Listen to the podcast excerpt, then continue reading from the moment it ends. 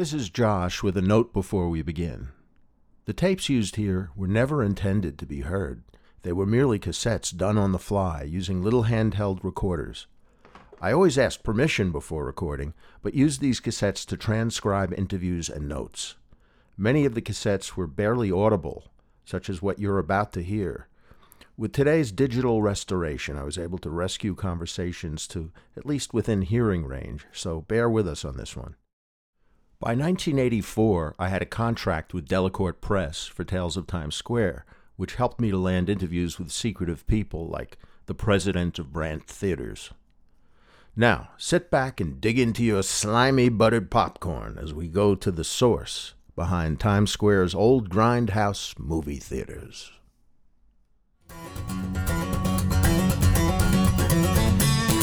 This is 42nd Street.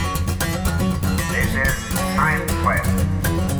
I'm TV, been on Broadway for the last 50 years. Live new girls. I was stalking hoes in the center of town.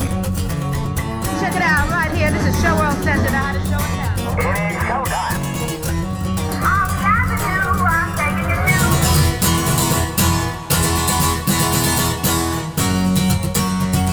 Welcome to Tales of Times Square, the tapes. I'm Josh Alan Friedman.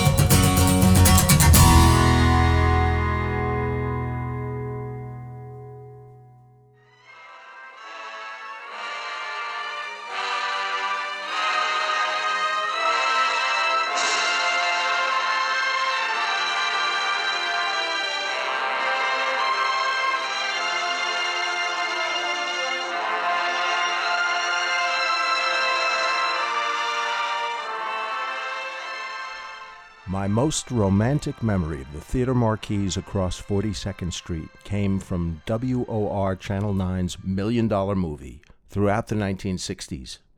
It was an image on the TV screen accompanied by the music theme from Gone with the Wind, depicting the most iconic and notorious stretch of movie theaters in the world 42nd Street. On TV, of course, the movies were cut to shreds and littered with commercials. But I didn't know the theme was Max Steiner's Gone with the Wind. It just seemed like some heavenly beacon of music from God that hung over the long line of movie marquees. Years later, I still heard this music in my mind when gazing out across 42nd Street on the beat. But they weren't showing Gone with the Wind. The man who booked most of the movies across 42nd Street for 50 years was the president of Brandt Theaters, Martin Levine. He married into the Brandt family around 1930, becoming partners with the three brothers who founded the Brandt Theater chain. In 1933, they proceeded to buy seven legitimate theaters, that means Broadway stages for musicals and plays, on 42nd Street, that had been foreclosed upon by banks during the Depression. The Apollo, the Empire, the Liberty, the Lyric, the Selwyn, the Times Square, and the Victory Theater. They were among the 13 legit theaters built on 42nd Street between 1899 and 1920. None of them were built for movies. But the audiences in tuxedos and gowns throughout the roaring 20s went broke during the Depression. The Brandts converted these to movie houses, which likely saved them from demolition in the 1930s. Weak of voice and never one to do interviews, here's Martin Levine in his office in 1984. We converted our first theater, Liberty Theater, in uh, 1933. Uh, we then we acquired the Times Square Theater, which was also a legitimate theater, and converted that into a motion picture house. And uh, within a few years, we had acquired seven theaters. What were the prices in 1933? What was the ticket Uh, price? Yeah, 10 cents in the morning and 15 cents at 1 o'clock.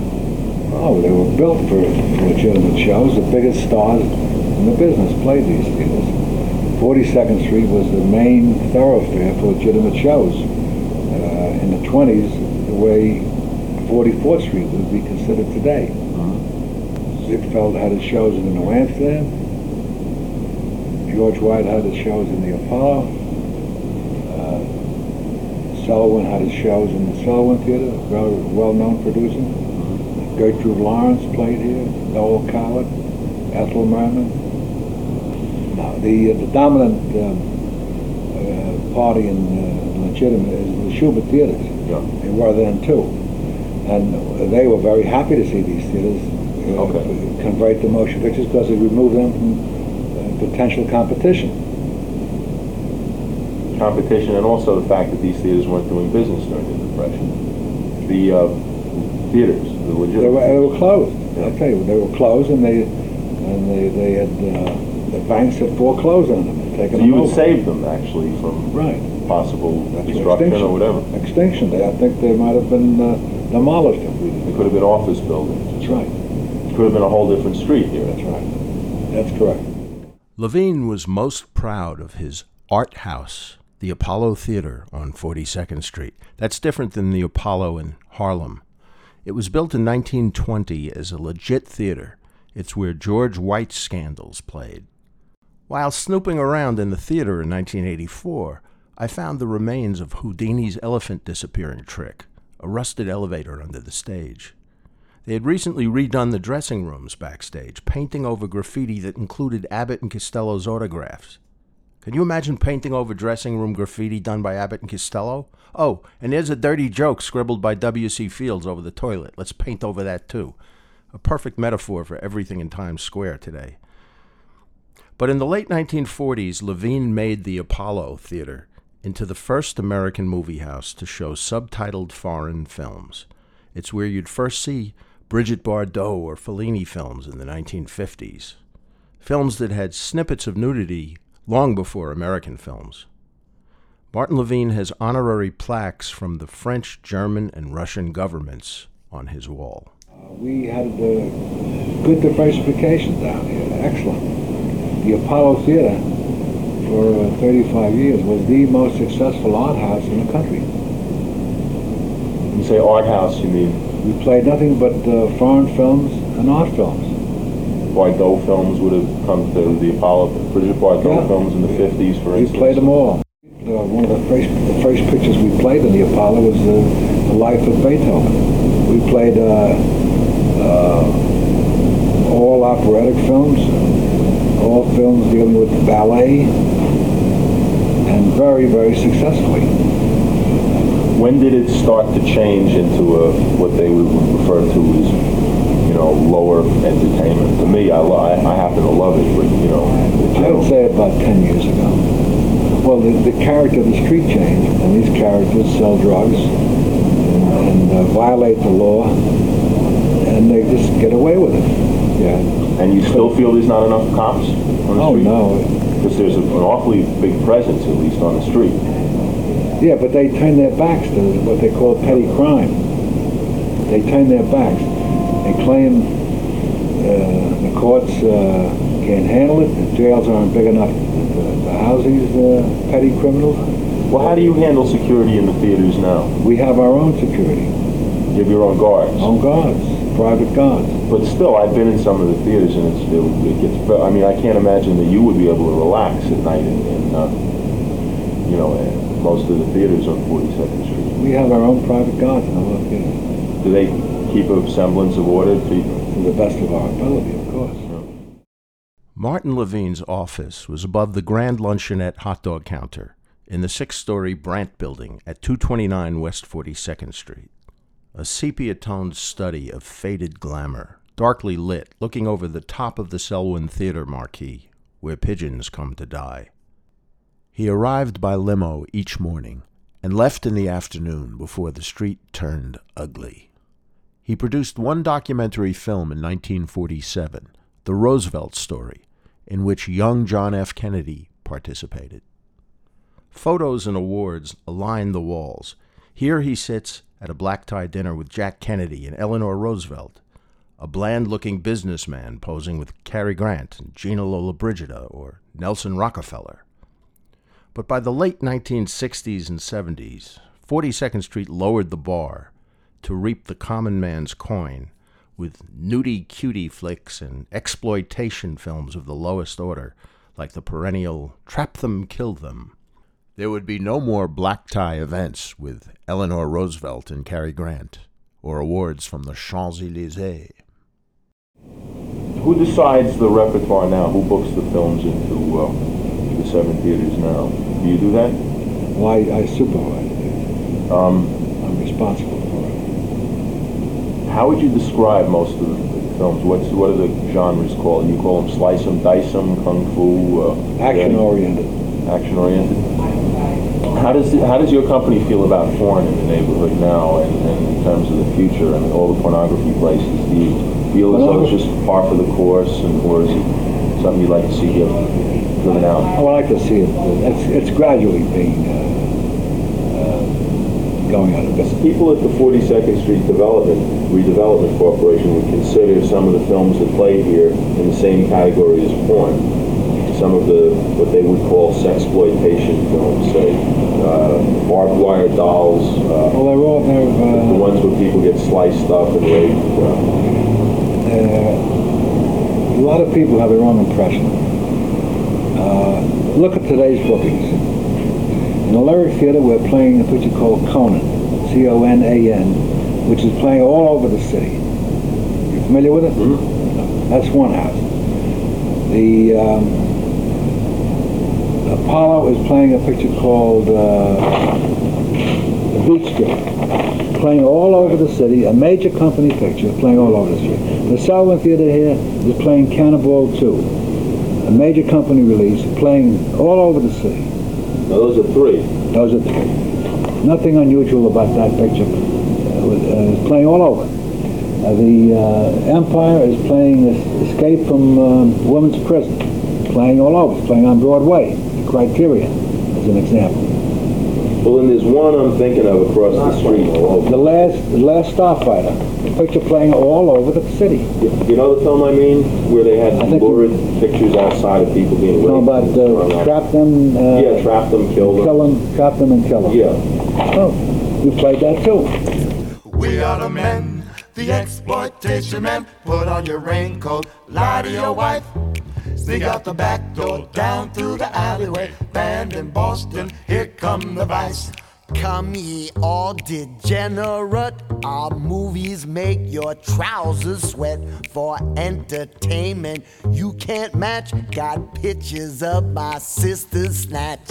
We are the men, the exploitation men. Put on your raincoat, lie to your wife. Sneak out the back door, down through the alleyway. Banned in Boston, here come the. Who comes up with all those billboards? How, I mean, are those distributed to drive-ins or wherever those films will be You playing? mean the advertising in the Yeah. front? Uh, it's done by the uh, film companies that distribute the pictures with our approval. Because they seem almost custom-made for just for, for right out here. They are.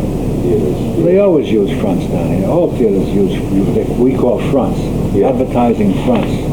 For years, as long as I've been in this business, we've used fronts. But everyone has their own impression.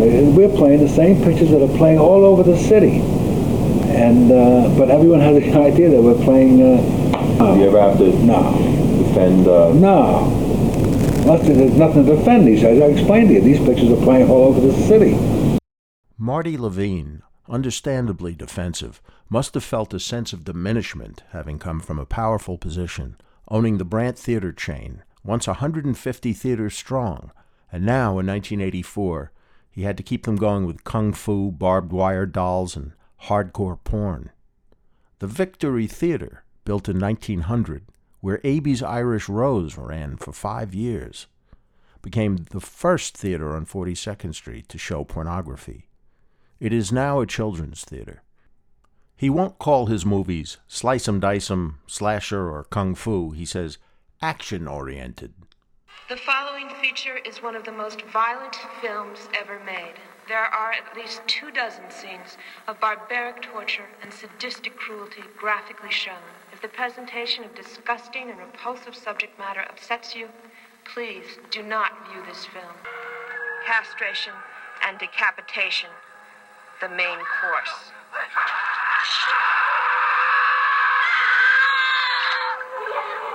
But they're not through yet.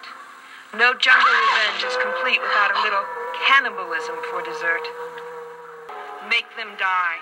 slowly. The most violent film ever made. Too disgusting to watch. Too bizarre to resist. Make Them Die Slowly, an Italian made cannibal exploitation film, was more depraved than any porn film. The Liberty Theater on 42nd ran a grind loop showing Amazon cannibals and animal torture while the audio loop droned outside. It was held over for months. It's hard to imagine what Eleanor Roosevelt or Cary Grant would have thought. Of course, in the old days, 42nd Street showed second and third run films. The grand openings were on Broadway. This was the middleman's entertainment center. We were not first runs. We wouldn't have that. Right, in those days, Broadway was was first, was first run. They had an exclusive uh, first run showing on Broadway. That's where they had the big uh, gala openings with klieg lights and a lot of hoopla. Yeah. Never had that here. We never had that because we were not never first run. We were second and third run. Uh, we book first run films now. Today we have first run films. In those days we didn't get first run films. That was before the Paramount consent decree. That was a famous case, which uh, The Paramount. Paramount consent consent decree. The Paramount Decree in 1948, otherwise known as United States versus Paramount Pictures, was the first nail in the coffin against the old studio system. It should be of special interest today in light of AT&T trying to buy Time Warner, as if the whole media entertainment complex isn't already in violation of giant monopolies. The Paramount Decree was an antitrust case, ending the vertical integration in which movie studios owned the theaters, too. Hollywood studios had to divest themselves of theater ownership. This allowed for more independent films to be made and weakened the Hays Production Code, which is what kept the Puritan ethic in Hollywood films. After 1948, there was room for sophisticated art house films from Europe, which Marty Levine began at the Apollo on 42nd Street. Did you have more fun back then, working, wor- uh, Oh, operating sure. the theaters and the whole Oh, business? Why was it more fun back then? What were some of the? Uh, Well, you didn't have the problems that you have today, you know, with the audiences, uh, with the uh, characters on the street. Uh, it was just uh, a fun business. You played to uh, thousands of people, many more today than you had bigger audiences back then. Oh. Levine's theaters on 42nd Street had 5 million in attendance per year. Martin Levine still calls them motion pictures, just like Cecil B. DeMille. In his outer office, wire spools of ticket stubs count the daily take. Each Brandt movie house on 42nd Street grosses between 25,000 to 75,000 per week. A manual switchboard operator takes calls for all seven Brandt theaters, connecting cords by inserting phone plugs into jacks, unchanged since the 1930s. Times Square should be lights, merriment, entertainment oriented. Everything should be entertainment oriented. There's gaiety and life. Uh, years ago, people came from and just walked around Times Square. The streets were jammed just by with walkers. Well, it, it still is. No, nowhere near what it was. Out of towners, where whenever they came to New York, had to see Times Square and walk to Times Square. Today, they're, they're warned before they get here to be careful when they get to Oh, yeah. So it isn't What- up what to us? What- to police the streets of the city. We can't possibly do it. It's up to New York City to police their streets and, and take care of the, the offenders. Did you have security guards in the theaters 50 years ago? Never. You just had to bring them in in the recent times. Yeah. 10, 15 years ago. it started. Levine doesn't see the Times Square redevelopment plan as being practical. In 1984, as we're talking, the prospect of having his theaters condemned by eminent domain is hanging in the air.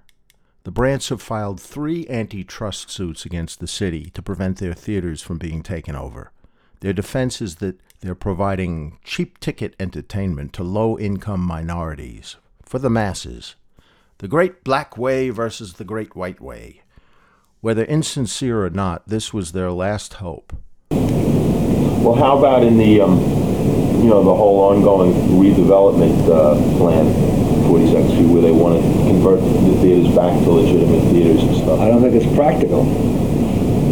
I don't think it's I don't think it's going to work at all. There are 21 or 22 empty legitimate theaters now. For the past year, a year and a half, there have been between 15 and 20 empty theaters. There's a tremendous shortage of Broadway plays. I don't know if you're familiar with mm-hmm. that. In the 1927-28 season, the all-time peak, 264 original productions opened on Broadway, according to then New York Times drama critic Brooks Atkinson, including Animal Crackers with the Marx Brothers, The Front Page, and Gershwin's Strike Up the Band. And none of them were based on mega movie superhero franchises or Shrek or SpongeBob SquarePants. How many original plays or musicals are conceived on Broadway today? Shows that aren't Disney theme parks or ha- Harry Potter franchises. Two or three a year? Can you imagine 264 original shows opening on Broadway today? In 1928, there were no unions demanding quarter million dollar salaries for stagehands or insisting that 20 no show musicians be paid sitting around playing cards in the basement, even if the show only needs one. Land taxes remain the same even when theaters are dark today. That's why only Disney can afford to mount shows. Levine converted the Apollo to legit theater for three years in 1979, debuting On Golden Pond, Bent, and Fourth of July. But then he says they ran out of plays. We, in 1979, I converted the Apollo Theater to legitimate, and we ran for three years successfully. But we, you, there are no plays. There are just no plays to produce. Well, there probably are, but they're just not being picked or not being financed or. Whatever the reason, uh, Whatever the the answer is that there's a tremendous shortage of properties Mm-hmm. and an overabundance of right now of legitimate theaters. The fact that there are 22 empties speak for itself. So you don't even you don't want to see that happen. You would rather have. Well, I don't can't see it. Uh, uh, instead of 22, we're going to take our seven. Uh, they want us to make it 29 empty theaters. Uh, we don't, I just don't see the sense of it. Right. Hypothetically, they could take control over your locations and your theaters. They could condemn these theaters under uh, uh, law, where they could, if they want to use it for public use. There's a question there. If, if they if they condemn us, are they and they want to convert these theaters? Is that for public use? There's a big big question there, and uh, my opinion that it's not for public use because these theaters would be dark unless they're showing motion pictures. Brandt theaters were condemned in 1990 when the city of New York finally condemned the whole of 42nd Street. Martin Levine never saw this end result. He died in 1985, a year after we spoke here. He was 75. In 2017, there are only three Broadway theaters on 42nd Street itself. That means theaters with over 500 seats, not including the off Broadway Theater Row stages in Hell's Kitchen. There are about 40 multiplex movie screens at the AMC Empire and Regal Cinemas complex on 42nd Street.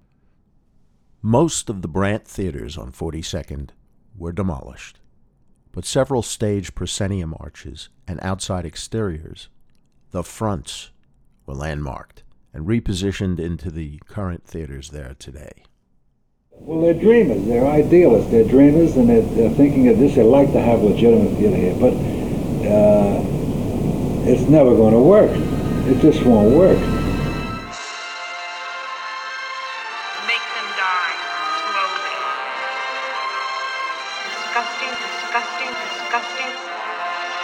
This is Josh Alan Friedman for Tales of Times Square, the tapes. Visit our website at blackcracker.fm for photos and extras. Castration and decapitation. We'll see you next week on Old Broadway.